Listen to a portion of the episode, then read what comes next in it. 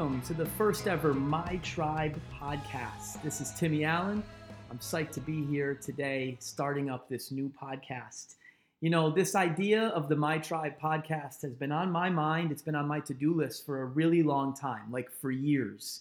And it's just one of those things that I've never gotten to. Um, and now we're in this time period of coronavirus and social isolation. And I've sort of made this personal rule that anything that's on my to-do list when social social isolation ends can no longer stay on my to-do list. Whatever I don't get done now when we're living in this state of affairs has to be gone for good. And I'm really excited to use this time to finally start up this podcast. Um, as many of you know, I already have two other podcasts. I do the Teacher's Cup of Coffee, which I've been doing for a few years now, and I love doing that. And I've also started the Leader's Cup of Coffee, which I've only done a couple episodes on. I hope to get more momentum soon. But both of those podcasts are meant for educators. And this one is totally different. This is a straight up personal podcast. And this sort of stemmed from me knowing and even continually realizing that nothing is more important in my life than my relationships. There's just nothing more important than the friends and family I have that I love, that I learn from, that I respect, that I have fun with. They're, it's just the driving force in my life. It always has been, it always will be. And I wanted to find a way to start to honor them, start to be able to remember them better, and start to focus on them in a new way. So, the goal of this podcast is not to get many listeners. This is not meant for the masses at all. If you don't know me and or my guest, there won't be much point in listening to this podcast. This podcast, the way I look at it, really has four objectives. Objective number one I want to sort of create an oral history of my relationships. I want to have a way to document sort of what's happened in the past with me and the people I love, and maybe just as importantly, what's happening currently with me and the people that I'm close to. You know, it's maybe it's a, a good way to think about this first objective is it'll be a good way for my kids to listen to these interviews and understand all of the different relationships that drive my life and understand what I've gotten out of them, what are the fun memories from those, you know, and what has been the journey with each of these people. Objective number two is a really selfish one, and I hope it comes true. I hope I am lucky enough to live a long life, and I hope someday I'm sitting around in a nursing home really trying to fill my day. And if I do this podcast well and keep it going and keep it consistent, I think it'll be a lot of fun to be able to listen back on all these interviews and sort of smile about all the incredible relationships I've had, listening to old stories and things like that. The third objective is, you know, it's different right now. We're dealing with coronavirus. A lot of us are connecting um, in new ways with those of us, uh, with, with people in our lives that maybe we don't always connect with. Uh, we've obviously had to slow down at a rate we've never had to slow down. But in general, when life gets back to normal, it's easy to think we're fostering strong relationships just by a quick text or a quick like on Facebook. And I think this podcast is going to help me slow down and have it's going to force me, if I do it well, to have focused conversations with people that I care about. And I'll have to be mindful in these conversations. They'll be they'll have some length to them so I really think it's going to be a good way not only to document the relationships I've had, but to continue to grow the relationships I've had. And lastly, we'll see if this happens, but the fourth objective would be to connect us all to each other more. So maybe you um, haven't heard from somebody in a while or, or haven't really checked in on somebody in a while. And maybe you'll see that they're a guest on my podcast. You'll listen to it. You'll sort of be able to learn about where they are at in their life currently and at the very least you'll you'll sort of feel updated. You'll sort of hopefully feel like you spent some time with that person by listening to the podcast. And at the very best maybe it would inspire you to reach out to that person. So for these last two objectives well let me let me just review real quick. So first objective is to sort of document the relationships i've had uh, with sort of an oral history. Second objective to give myself something to listen to in the nursing home. Third objective, to have long, focused conversations with people I love. And fourth objective, to help others connect as well. And I got to be honest, with three and four, I think this first interview with Ryan McCollum accomplished both. Um, as much as I keep in touch with Ryan, and as much as I was sending him texts and reaching out here and there when he was going through everything with the birth of his daughter Esme, I didn't, however, I didn't really ever have a long conversation with him about it. And as you'll see in this podcast, we have a very long conversation about the details of Esme coming into this world. And I'm just so blessed to have finally really heard the stories. And I'll be honest, when we pressed stop on the podcast, we talked for another half an hour. So, as much as Ryan and I are in touch, I would say him being on this podcast led to an hour and a half conversation that was probably the best conversation we've had in years. So, that's why I think that objective will work. Um, and I think for a lot of you, objective number four could come true right here. I know a lot of us have supported Ryan and Maureen however we've however we could through all this. But if you've never really, really fully understood their story, I think after this podcast you will. So I think objective four of connecting us more to each other uh, will be met for many of you. So before I get started, there's just one more thing I wanted to say. Relationships, as I mentioned, are the most important thing in my life, and I'm so blessed to have so many incredible ones. And as most people close to me know, there's no one I listen to more than Bruce Springsteen. And at the end of his Broadway show, which I was lucky enough to attend once, and of course I've seen on Netflix and listened to the album, he, he has one of my favorite quotes of all time. The quote is, We sing for our blood and for our people because that's all we have at the end of the day. And I know he says we sing, but for me, what he meant there was we live. We live for our blood and for our people because that's all we have at the end of the day. So I'm so excited to be starting this My Tribe podcast. I look forward to interviewing so many great people in my tribe. And I thank you for listening. And without further ado, here is my first interview with Ryan McCollum. All right. Well, I'm here with today's guest, Ryan McCollum, one of my best friends since uh, I believe about fifth grade, if not a little bit earlier. One of the most important influences in my life growing up, certainly uh, in the theme of this podcast, a relationship I'm really grateful for and a relationship I've reaped a lot of benefits for for a long time. Uh, so how you doing today, McCollum? I'm good, man. I'm good. It's uh, it's an interesting time we're in, but I'm doing really well. Yeah, we are. Uh, we are recording this right in the midst of the quarantine, so uh, we are on Zoom. We are not live and in person, but we're all getting pretty used to Zoom, so this feels more yeah. natural than it should. and and uh, I try not to correct everybody, but I'll correct you, man. It's not a quarantine. Okay. Right, we're isolated. You're quarantined when you're that's right sick, or you you, you might have been sick. All right, but I've let I've let that one go. Yeah, it feels like oh I'm quarantined. I'm like, well, you know, we're quarantined to my house. If I get sick, I guess I'm quarantined to a room. Word. Uh, no, but I hear you. I hear you. Um, so today we're really going to be focusing on, focusing on Ryan, how you became a dad recently. But mm. I can't help but just say a couple things about uh, some memories from growing up. So um, one of my favorite memories with you ever is the time you took me into Ian's bedroom couple weeks before Christmas. Oh yeah, yeah. Like yo. I found our Christmas gifts, and you, gotta say out, how old we were. Yeah. Yeah. How old were we? It must have been um, seventh grade. Seventh grade, my first seventh grade.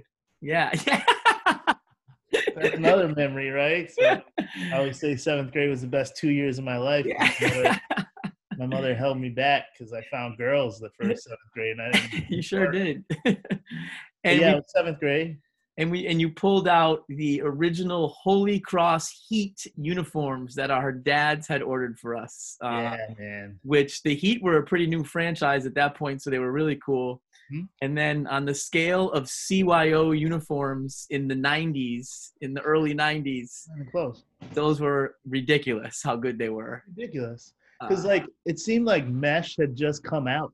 Yeah, like yeah. mesh shorts and like mesh tank tops had just come out. I mean, if we were in seventh grade, it was a long time ago, and and you know we were wearing like t-shirt. Before that, it was like a t-shirt and like soccer shorts. Yeah, some Umbro, I remember wearing Umbros. Yeah, yeah, man.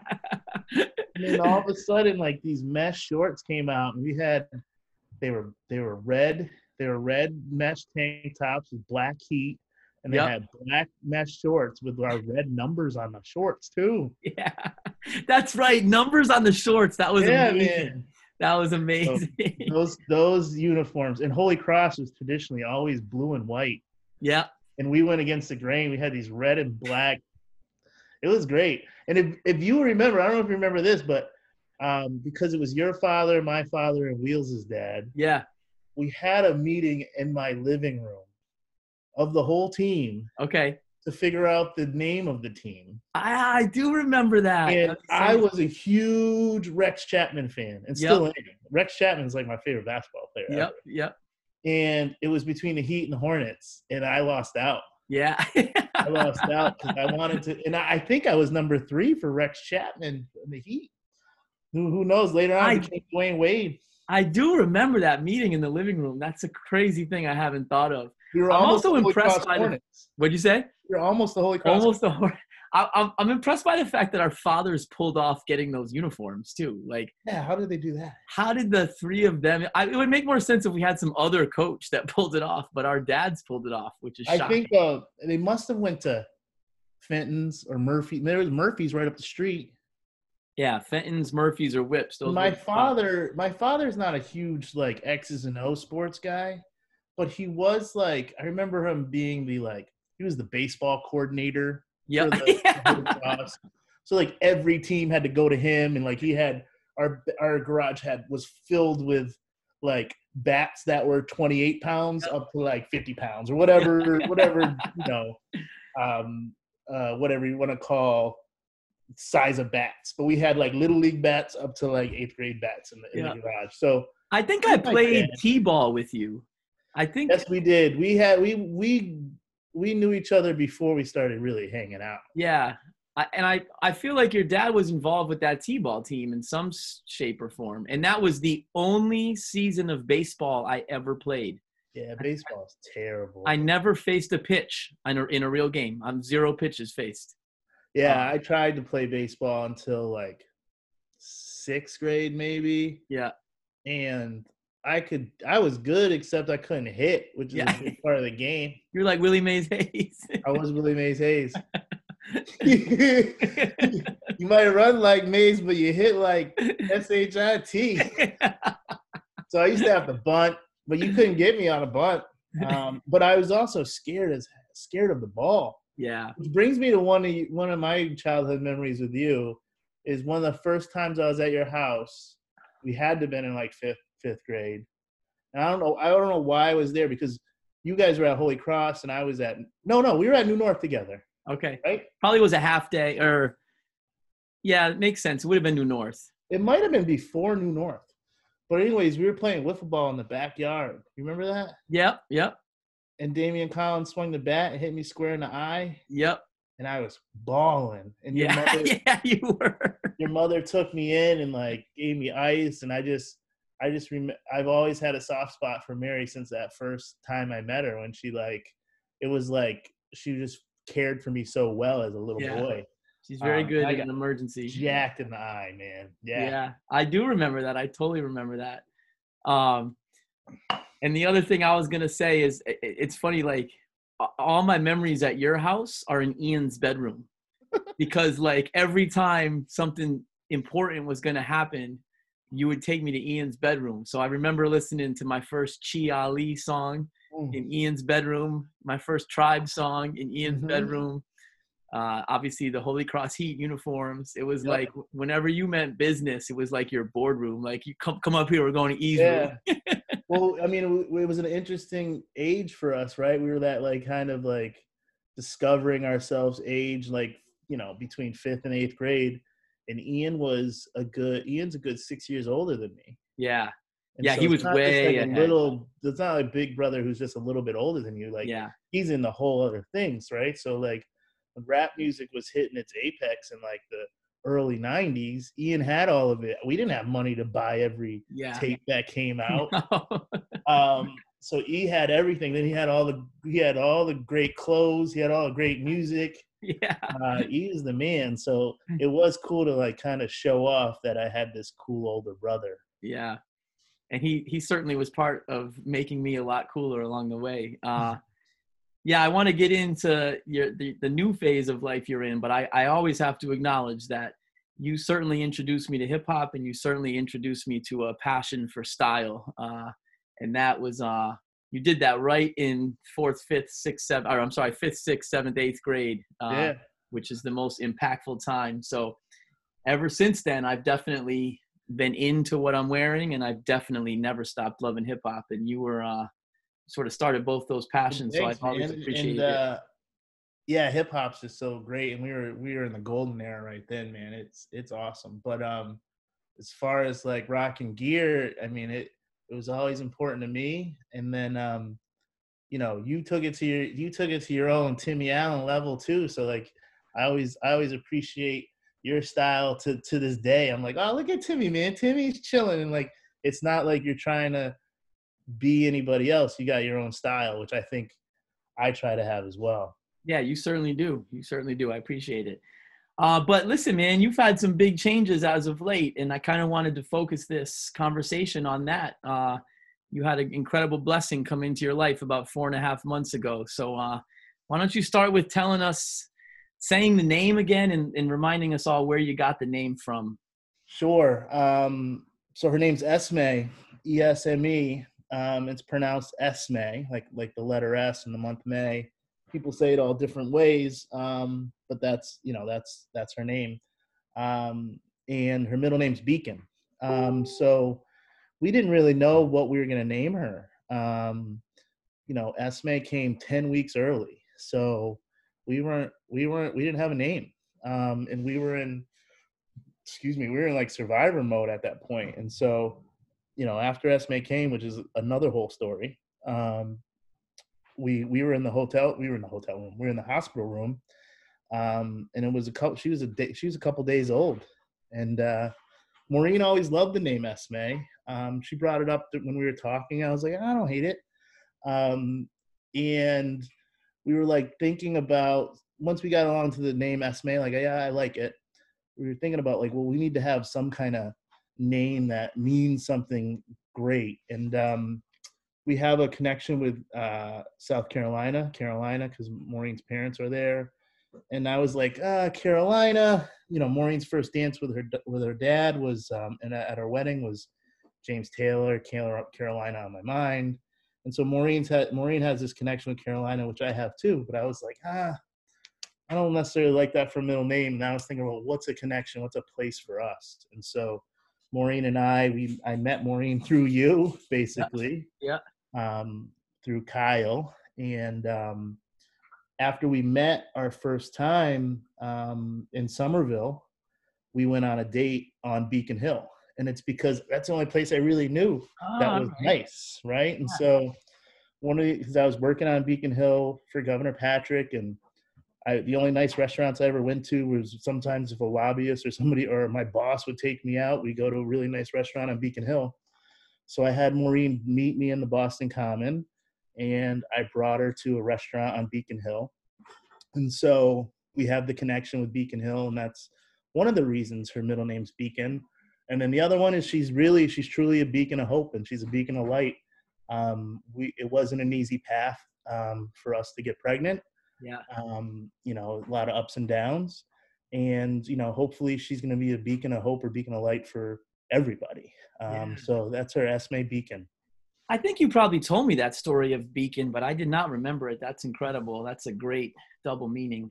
Um, you talked about how she came early. Um, I know some of the details. I don't know others. Just what did that feel like? What? How did it? How did it happen? And or, it was, it was crazy. So um, my mother happened to be in town from Maine, and you know sometimes we're like hey let's just have everybody over um, so my both my brothers were over. Um, their kids were over. Um, so that's you know a bunch right? And so yeah. my my nieces and nephews my brothers and my sister-in-law were all over and we did spaghetti and spaghetti and meatballs for the kids and it was like winding down and um, Maureen went upstairs, and I was like, okay, and and and then I, she called me up. She's like, Ryan, and I was like, okay. I went up there, and she's like, I think I I think my water broke. Now, mind you, it's November 11th. Um, Esme's due January 16th. Yeah. So I'm not even thinking about it. The weekend before, either the weekend before, the weekend before that, we went to like a parenting class at Bay State, and so they're telling us all these things that I didn't know, like how you know a lot of times women can go in labor at home, and you don't necessarily rush to the hospital. You like kind of wait it out a little bit. You know, you need this like I I called it a bug out bag, right? Like if you have to Yeah. you have to bounce. so and and um, they were talking about having like a speaker and a playlist and you know snacks for the nurses, like all these things. I was like, oh, we got to do all these things so when that time comes, we can be so prepared. We didn't have shit, man. We didn't have shit. And so, you know, I ran down. I didn't run downstairs, but I went downstairs and I was like, you know, with pregnant women, you kind of have that card, like yeah. peace, like Yeah. I was like, go. Aunt Maureen ain't feeling well. You guys got to bounce. Like, okay, you know, my mom, my mom got them all. They're like, all right, we're out. Um, and then we we talked to the doctor, and he was like, yeah, you you got to come in. So thankfully, we're like ten minutes from Bay State. So we went to Bay State, and uh, there was a midwife there because our doctor wasn't there yet, and a nurse. And they're like, yeah, your water broke. And so it's where the kind of the roller coaster rides, the roller coaster started, the roller coaster ride started of ups and downs. Um, you know, we've had, you know, not to get into detail, but we've had a rough history with this stuff before. Yeah. So, um, our first instinct is like, all right, are we going to lose the baby? Yeah. Um, and so we don't know. Like in, in in the movies, the water breaks, like the baby's coming. Um, so the midwife was kind of giving us the the feeling that Maureen was going to have an emergency C-section like that night. hmm Um, then the doctor came in. The doctor checked her, said, "Yeah, your water broke, but we're gonna we're gonna keep you pregnant for as long as we can."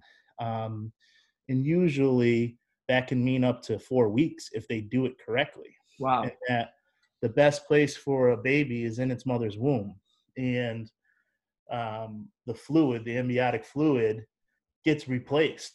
Because i was like oh the water broke so what is how can it breathe? But it gets replaced. And so they just they just watch her. And so we went from thinking she was going to have an emergency c-section that night to her being in the hospital for four weeks because she doesn't go home she would stay at the hospital for, for four weeks maureen happened to have friends coming in at that same time for her baby shower, which was that Yeah. weekend. That's right. So her baby shower's that weekend. She's got her family flying in from South Carolina, a friend from California, a friend from Texas, and a friend from Ohio, all staying at the crib. So so they bring her upstairs from the like the the first place and get her a room and they're trying to keep her pregnant. So she stays pregnant throughout the night and then we get back to the next day and my mother um had come and so her contractions started getting worse and worse. Um, and a funny story was, and Maureen's tough as hell, man. She's like, she's way tougher than me. Like I was just crying over my elbow two seconds ago, like 'cause I I took a little fall down the stairs. But um, she's really tough. So, but it was bothering her. I could tell the contractions. So they were like, "Do you want something for it?" And one of the things they give you, which I didn't really know, I, I heard about it, but I didn't really know, is legit like laughing gas. wow. wow. So, but they they the the the mother is in charge, right? So the, the pregnant woman's in charge of the gas, and it only comes when they put it over their mouth and suck. And so they they wanted the people from the NICU to come down and talk to us because when the baby comes that early, um, there's a lot of different things that happen. It's not normal. Yeah. And so they're like, we don't think the baby's coming anytime early. They're checking her over and over again, dilation, all that jazz. Um, and in the span of a couple hours, Maureen went from like, and I don't know all the technical numbers, but she went from like, we don't think it's coming to like, it's coming. So Wow. the the funny story is though, so she's doing this gas for for contractions, and so when the contractions start, she you know puts it over her mouth and she sucks in, and it's it basically takes the edge off. It still hurts, but it takes the edge off. Then this doctor um, from the NICU comes down, and you think about like, all right, the NICU doc, the NICU doctor, he works on premature babies. He doesn't, he doesn't, he's not a labor doctor. He doesn't know anything about women parts. He's not knows how to deliver baby, all that stuff. I'd rather have him than me, but you know what I mean. Yeah, yeah. So like he's trying to tell us all these things about the NICU, and every 30 seconds or so, Maureen's like looking him dead in the eyes and grabs the mask and is like sucking as hard as she can. and he's from like um he's from Kathmandu. He's no, he's from Nepal. okay. That would have been a funny story. That would have been really. He's from Nepal, which is you know, it's not close, but it's, Yeah. it's insane, somewhat region. Um, but he's Nepalese, and so he has a little bit of an accent and everything, and so he's like, by like the third or fourth time Maureen sucks in, he's like, "I'm out of here." Like these contractions are coming, and they're coming fast and strong, and I just don't. want he's like, we can talk about it some other time. So then, so then I go out to the to the nurse. I'm like, something's going on. Maureen's like, I gotta go to the bathroom, and I was like, that's not a good sign either. And so when I come back into the room, Maureen's got hands on both walls, like she's like, it's it's it's coming, I think. And the doctor's like, you feel like you gotta poop? She's like, yeah. She's like, well, it's coming. oh, And wow. so she's like, we gotta get her up in the bed. So they got her up in the bed, and like, it was like 15 minutes, if that. yeah. I had one leg. The nurse had, you know, I I I think about guys being in there when the baby comes. Yeah, but not. I didn't know I was gonna be like active Yeah. participant. Yep. Um, so I'm holding one leg, nurse is holding the other leg. We had this cute little short doctor.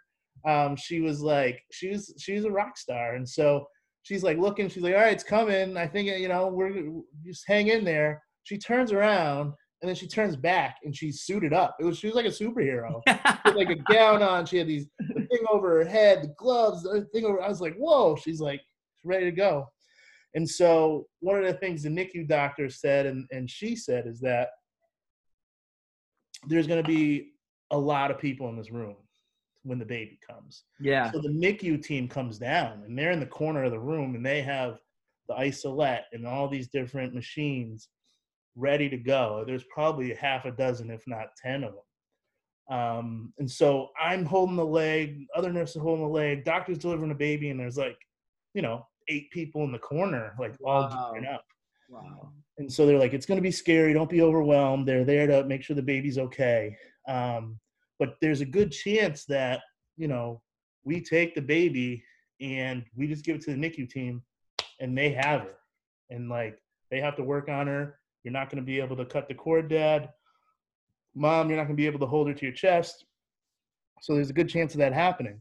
Um, but when Esme came, the doctor like took a look at her and was like, was pretty pretty good. So she actually um, let me cut the cord and then let Maureen see her for a little bit, and then they took her and they worked on her. It's Yeah. scary. Like they're they're breathing for her with that that like um, suction thing, whatever you want to call it, the bellow. Yeah.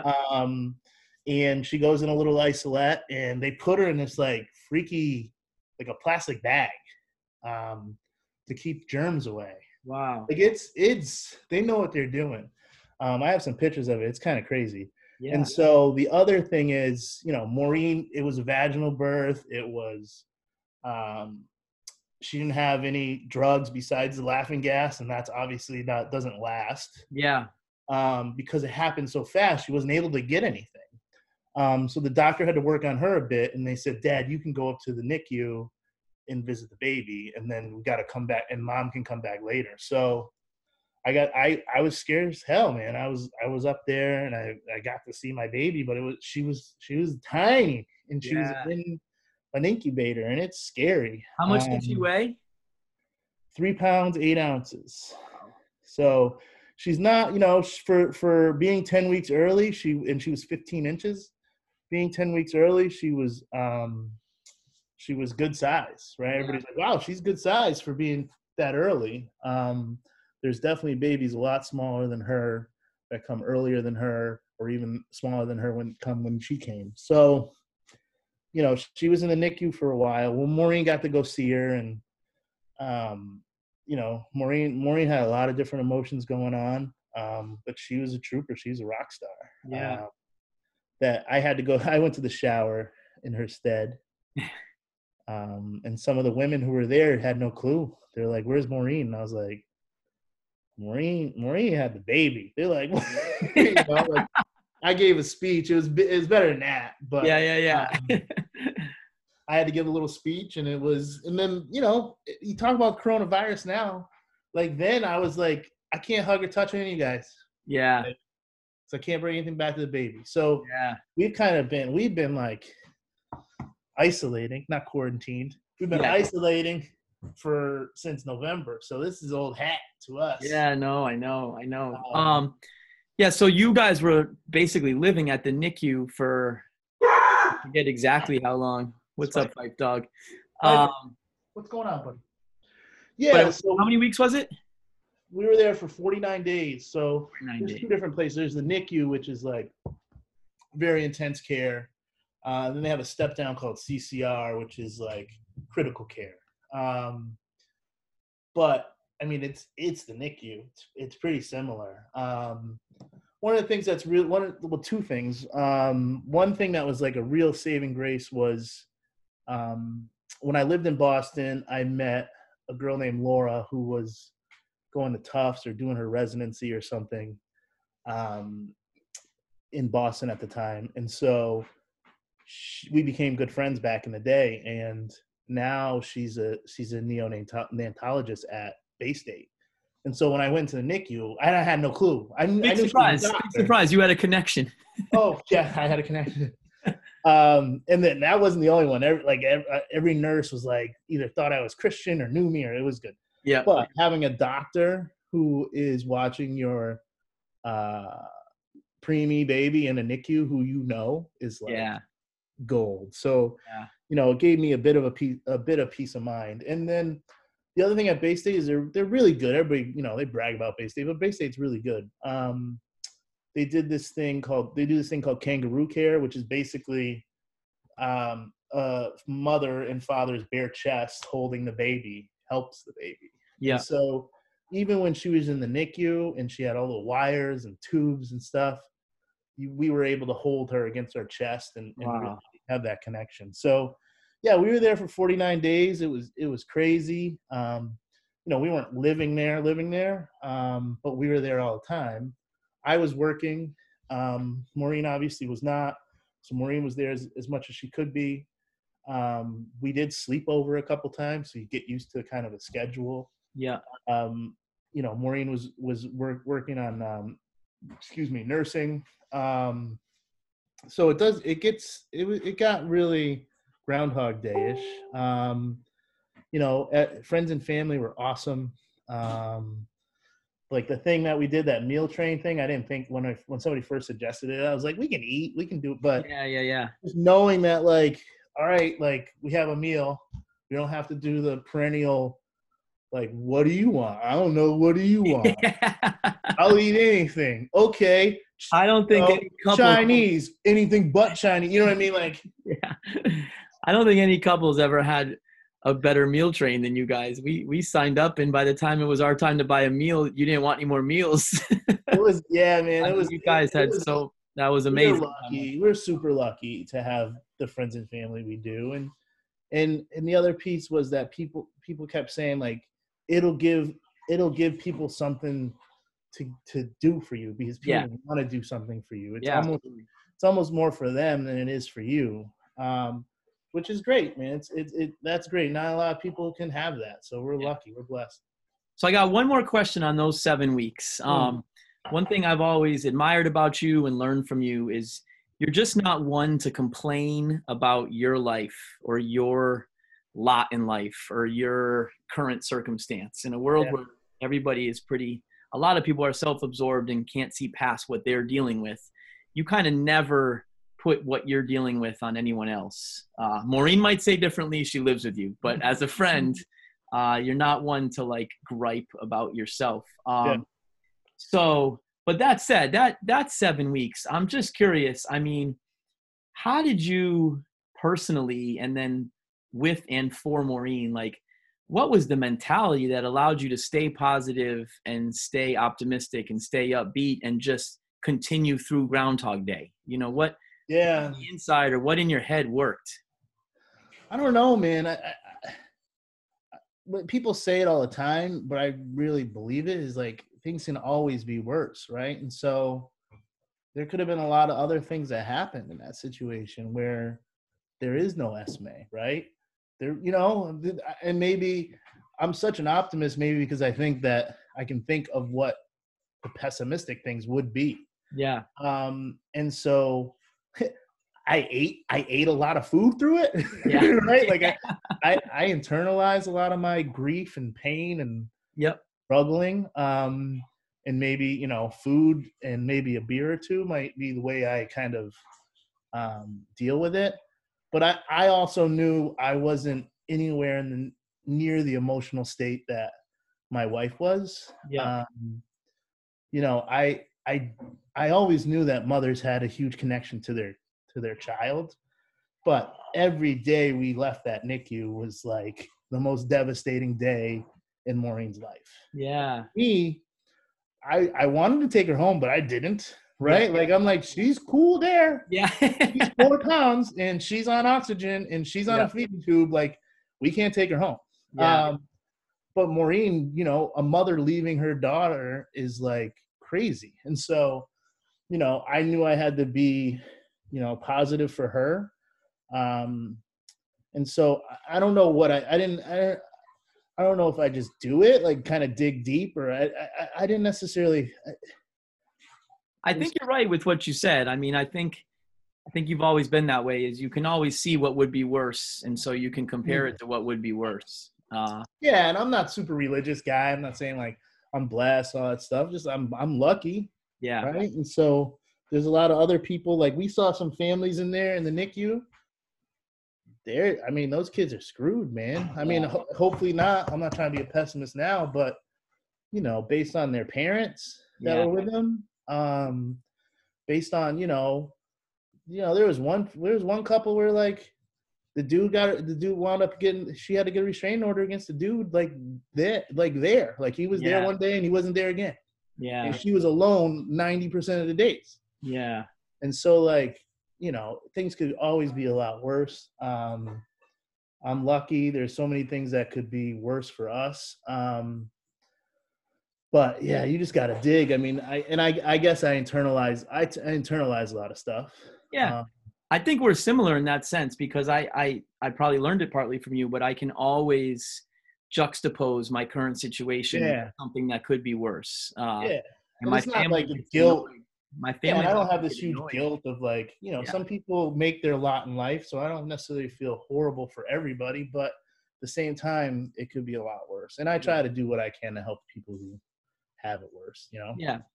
Yeah. And I, and for me personally, I'm always, uh, the big one for me is I just say to my friends or my family, especially like, if we, if we're not dealing with terminal cancer, then we can cope, you know, and if it someday we will be dealing with that, I'm sure and even then we'll have to have a good mindset but yeah. it there, there's always this whole other world of badness that could be going on that yeah, some and, other and people have, piece, that other people have to deal with yeah the last piece on it it was again she was she she she was a beacon right and so you know we had a lot of struggles getting to yeah her. and so having her as messed up as the situation was and imperfect as it was was much better than not having her. Yeah, no, absolutely. All right, so the other day, with all this time in my social isolation, I was cleaning out my closet, moving a Uh-oh. bunch of old goodies, and I found a children's book. And I opened it to the first page, and I had written a note in there that it was the first book I had ever read, Mela. Okay. I, I even had the date I read it to her. It was a week or it was probably about two weeks after she was born. And I said in that book, I said, she literally was quiet, she was attentive, and she literally seemed to be looking at the pages as I yeah. was reading. And I, I didn't know what that meant at the time, right? But like knowing Mela now, like Mela takes everything in, she pays attention to everything, she's chill, yeah. she thinks, you know, and so part of me when I saw that children's book the other day thought that even in that tiny moment when she was that young, it was a bit of a glimpse into her personality. Sure. So so play that out with me. What are you seeing in the first four and a half months? What are you seeing of as windows into Esme's personality? Um, I think like her father, she's a people person, right? And Okay. So, and maybe it's because she was alone in the Yeah. NICU, right? So, a lot of times, um, you know, there's a lot of nurses and everything there, but they're they're by themselves in the isolette, and so. Well, uh, Esme sleeps fine. She's she's a decent sleeper. She's sleeping alone now, but if she had her druthers, she'd be being held by mom or dad, and and maybe that's nothing special for any baby. I'm sure most babies like to be held by mom and dad, but she she digs us, and she and she um, you know, when my mother was here and my brother met her, and Maureen's folks were here for a long time, um, she likes being with people.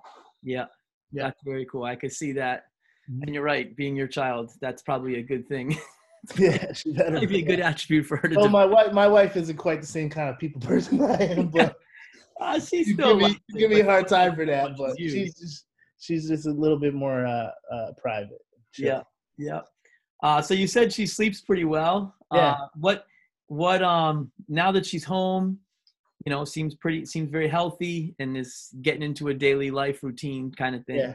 even amidst this world craziness. Uh, what's the hardest part? What drives you crazy about having an infant in the house? It's it i mean it is different. She, i mean she doesn't cry and wail but it seems like you know it, it's groundhog day-ish but throughout the day.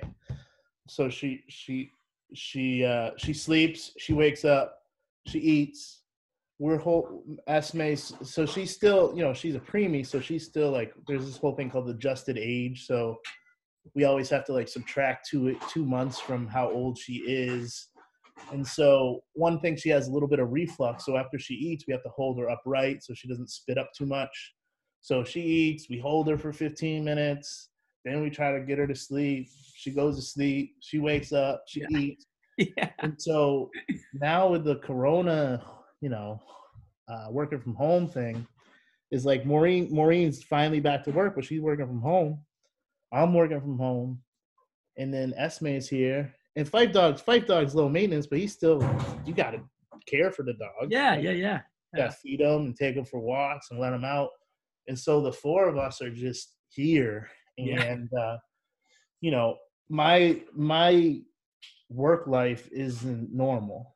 Yeah. So, you know, I just close a cut like I can close a big client in like a day, and then all of a sudden I'm like, yo, I gotta talk to this guy at two.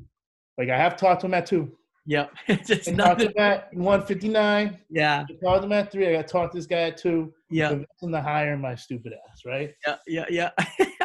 But two o'clock is when, you know, Maureen was supposed to like watch some video for work and who's going to do something with Esme. So yeah.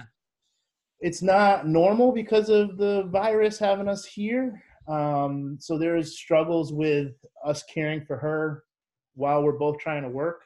Yeah. know, my mother was supposed to come here Saturday. We told her not to come. She was coming here Saturday because Maureen was going to go to work, Yeah. and then I was going to be at work sometimes. My mother would be here to watch her.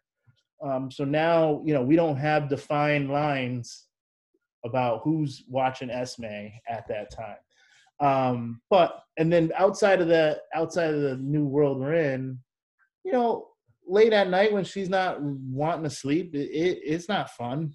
Yeah. Um, and we, you know, everybody has their own different styles of how they get their baby to sleep. And we we have this one where you know there's a woman who she's got a pun in her name. Her name's Kara. So like her her thing's called taking care of babies. Nice. Solid. Solid. she's got this style. It's kind of European, but not. And like babies make noise. You don't have to pick them up every time. And so, you know, in the middle of the night, Esme and she's sleeping in the, in a bassinet next to our bed. Middle of the night, she's making noise. yeah. Right. And you know, and they're right. Just like I make noise when I sleep, human beings make noise when they sleep. Yeah. You don't pick them up every time. Yeah. And so she'll be making noise, and I'll be like, babe, like she's hungry or something. You need to do something. And Maureen's like, no. And then like, but it's four in the morning. And so and I'm like, I'm just picking it up. Like I'm just picking her up. So we get in a little tiffs and stuff like that. So she's good. I mean, I've I, I'm not I'm not a poopy guy. I think Esme knows that. I've only I've only had a couple poopy diapers. Literally, like I'll change them. I'm not saying like I won't change a poopy diaper, but every diaper I change seems to be pee. and Maureen gets uh, Maureen gets gets a, a larger proportion of, of poopy diapers. which I'm like, there you go, girl. Here you go. Nice work. I thought the spit up would be more gross than it is. Like she spits up all over. Like this is actually a gray sweater. No, Yeah. um, she spits up. She spits up all over the place. Not not more than any other baby, but she does. And so that stuff that I thought would bother me doesn't because it's Yeah. her. And we do a lot of dancing. We do a lot of dancing to uh to jams in the in the in the in the living room. So yeah. Well, they say the baby in the first year get their rhythm from how their parents dance. You know, we dance. She dances, man. I'm sure she'll be all right. Um, yeah, I mean, it's funny um, for you because in our large network of friends, in many ways, not the first, but like, uh, you know, uh, I had my first daughter before most anybody had a kid, and Yeah. When I think back, like, you know, I heard some stories about having a baby, and of course, I took classes and stuff, but I didn't really have a network of friends who could give me advice uh, or tell me all the stuff you just said, like Yeah. uh eh, whereas you've been the opposite you went late on our Yeah, friend I'm the last one. Yeah. so you've had probably too much advice or too many opinions uh but i i will ask them my final baby question is just uh you know it, it's it's a cheesy question. It can't help but be a cheesy answer probably but you know you've you've been you as an individual for a long time and the minute she came into the world that individuality changes. And uh how has it changed you already? Uh how has this given you a different lens a different perspective a different feeling? Um, it's a tough question not to have a cheesy answer, and I'm not trying not to have a cheesy answer, but um, you know, you you do. There's a different kind of love that you've never experienced before, right? And so, you love your family, your mother, your father, your brothers. You love your boys and stuff, and then you love your wife in like a romantic way, but loving um a child is a different kind of love that you don't experience until you actually have that child. Um, I'm not saying that you have to it has to physically be yours. Um, Yeah. But it's it's freaky and it's and it's scary. Um, and then one of the things that's r- weird is that you'll look at her and it's like that that's half me. And, yeah like sometimes she looks like I'm like she looked like me. Yeah. Like that's that's me. And then other times she looks like my wife. Um, and recently she looked like Shay a couple times. So she looked like my nephew. Like she's a McCollum, right? yeah yeah yeah yeah Um, and so it is. It's like it's life changing because it is scary. Like I'm in charge of this human being. yeah Um, and it is a different kind of love that I'm happy I finally have.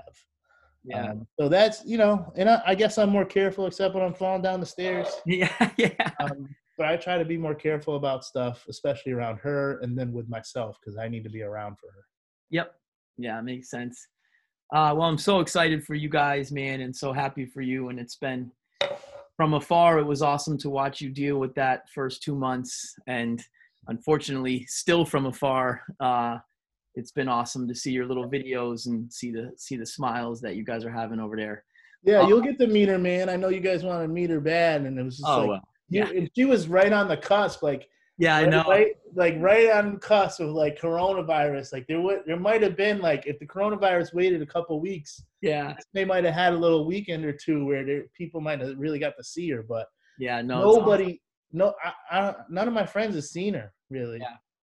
Yeah, Uh, well, the videos and stuff you share help, and uh, just knowing that she's here and she's doing well. That's all. Yeah. Uh, at this point, I, I want to see. going I anywhere. really want to see Esme, but I really want to see anybody at this Yeah, point. hear you, man. it's, It's changed. tough That's for- changed it's that tough for it's tough for extroverts like us, man. I Yeah. like around people. No, I, I like try to meet new people like every day. Like I I'm like behind like 30 days. All right, so to end, we're playing Yeah. five questions. Uh oh. You you you you you you got to be pretty quick in your responses. They're not to be overthought. Um, we want your initial reactions. Um, certainly, if you have more than one answer, that's okay. Um, but I got five questions to close out here. First Yeah. one What is your all time favorite cereal? Cinnamon Toast Crunch. Yes, nice call. Uh, favorite book or books? My favorite book is actually a book I stole from your father, which is Wow. Self Reliance by Ralph Waldo Emerson. Wow. So I'm a big Emerson guy. Like he's my north star. He's eh, that's I'm an Emersonian. So yeah. See, that's why I'm doing this podcast because as much as I know about you and as many memories that we have, I did not know that. I did not know. That. Yeah, I'm a big Emerson guy. Um, outside that, it's my favorite. My my favorite novel is To Kill a Mockingbird by far. To Kill a All right. Favorite TV and show? Atticus Finch is like my north star too. But you know, these these old white guys. Um, well, go ahead. What was that Favorite- third? Favorite TV show? I mean, The Wire. It's an easy one. Outside of The Wire, The Cosby Show. All right. Cosby Show is just awesome. Favorite movie? I was trying to think about this the other day because everybody's doing all these lists of things, right? So hard. It's so hard. Um, you can give me a couple. it's hard. It's really hard. Um, you know, I'm probably your. I mean, I know you got some college friends who watch a lot of movies, but I'm probably your biggest movie guy. The Right. biggest media consumer, period, probably. I mean, I have to say Scarface because I love Scarface. I do love Pacino in that movie. It's deeper than it just being like this movie about this drug lord. Um, so I really, really do. I, I, I would say Scarface. I'm not even going to say any other movies. I'm going to stick Um, with Scarface. and last one, and this is Yeah. even more fitting in social isolation. If if you could go out tonight and go to any restaurant you know of, what is your favorite restaurant that you would go eat at tonight? In the world, I'll let yeah, we we go wherever you want to go. shit. I guess I would go, and I've never been there though, so I don't even know if it's a fair answer. But I would go to French Laundry in in Sonoma, California, which is like the restaurant you got. You it takes like two years to be on the waiting list. I've never heard of it. I've never heard of it. Yeah, it's called French Laundry. It's in Sonoma. All right. Um, what about a local one that you've been to too? Treva, West Hartford.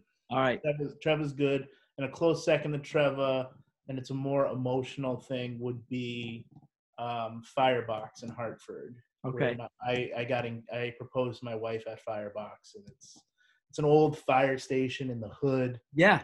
And you've been to Firebox? I is it is it a brewery? No. No, then I Seems like it. it's got it's got like exposed bricks, but it's a um it's a farm to table restaurant in Hartford near the State House in the middle of the hood that used to be a fire station. Um, That's not the one. That's not the farm to table we went to before John Legend. It might be. Hold on, Maureen's in earshot. Babe, did we go to Firebox with Timmy and Della before John Legend? Yep. Yeah, I knew I'd been there. All right. Yep. Um, yeah, Treva's great too. So it was a good answer. I love Treva. Yeah. One of our last nights out before all this was in West Hartford with the Berkeys. We had a hotel, and that was one of our restaurant stops. It was great. Yeah. No more. I like those. I like those rapid fire. I was know. already thinking about like what album I'd have to be on a desert island with. Don't worry, if I keep this alive, this was just our first of a few Ryan McCollum drop-ins. All right, man. But listen, man, I'm so happy for you with Esme Beacon. Love Yeah. every story you told. Um, One person wants to say hello though. all right.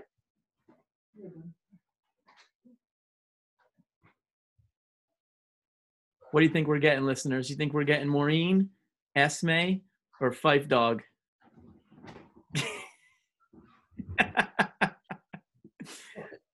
Looks like we're getting Fife Dog. My guy. That's your Esme's guy. sleeping. Esme's sleeping, and uh, look at him. Esme, he's like a like a muppet. Esme's sleeping, and wifey's downstairs and doing laundry. So well, thank you so much for being a guest, man, and thank you for everything as a friend. no Uh, problem, man. Thanks for having me, man. This is cool. Yeah, man. You know I love you. I appreciate it. We'll have you back, and uh, keep up the good work as a father. Thanks, man. Get a screenshot. Get a screenshot of this. All right, I will. I will. Hold on, hold on, hold on. Let me Keep let me do moving, one. yeah, to the K-I-M. Ain't got no time for shucking and jiving. Uh, keep it moving, yeah, yeah. Keep it moving, yeah, yeah, to the K-I-M. Keep it moving, true that, to the K-I-M. Ain't got no time for shucking and jiving. Uh,